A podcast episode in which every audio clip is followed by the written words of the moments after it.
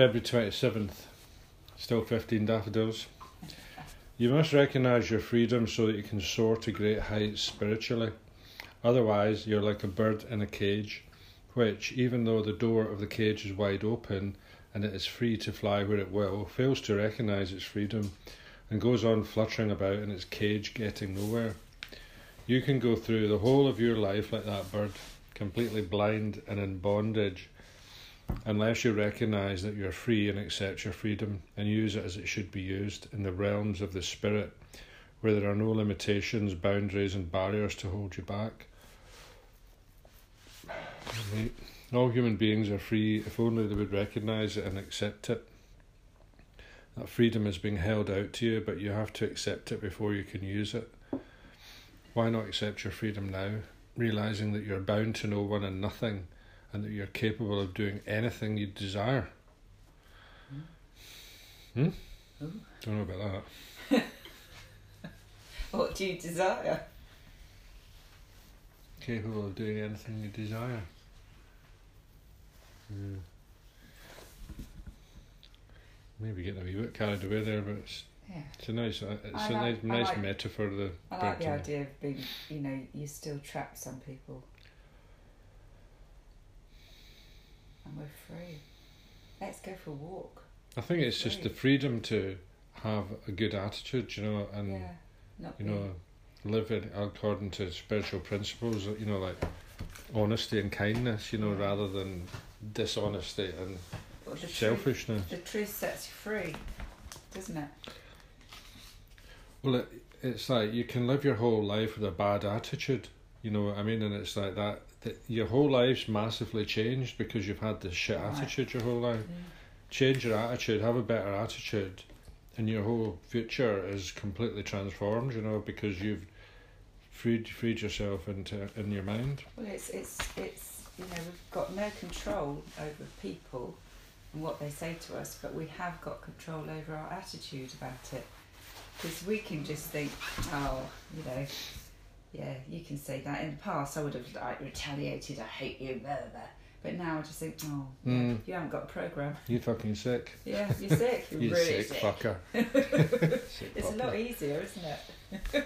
It is actually, yeah. You know, You know, we deal with our I don't need to have resentment against you. You need help. You know, and I try and help them. You know, and it's a different. To, you know, it's very Freeing. liberating. It yeah. Mm. truth will set you free. Yeah, I like that. It's good. So, back to alcoholism. AA thought of the day.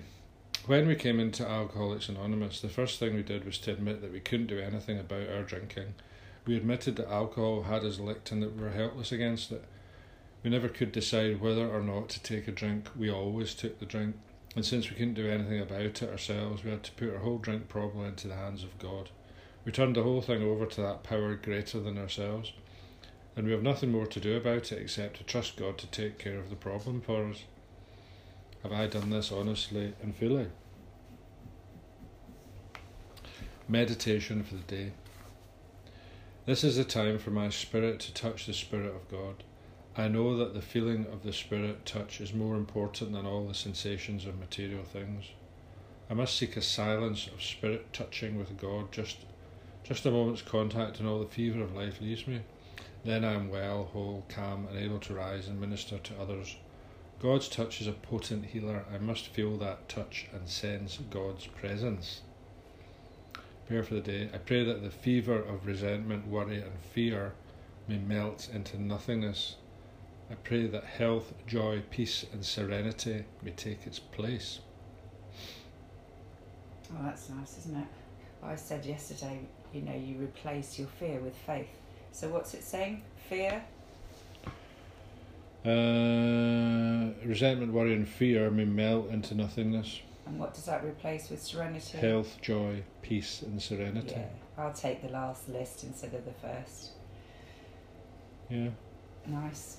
Well, I think that's the thing, isn't it? You know, fear, worry, resentment make you ill. Yeah. You know, joy, peace, and serenity give you good health. So that that's quite a good one, wasn't it? You know, like um, that, yeah. let God take care of your problems. Have I done this honestly and fully? Well, that's the thing, isn't it? You know, you, you lose contact with God, that touch, and all your fears and worries come back. Come back immediately, almost. Quite frighteningly. This is the time for my spirit to touch the spirit of God. So it's like it's just connecting, isn't it, with that divine principle. Nice. Okay. Go and enjoy this lovely Bing bang bosh Last bit of sunshine. I think it's getting rainy at the weekend. Uh huh. Any more daffodils since we started the reading? One man and his daffodil obsession.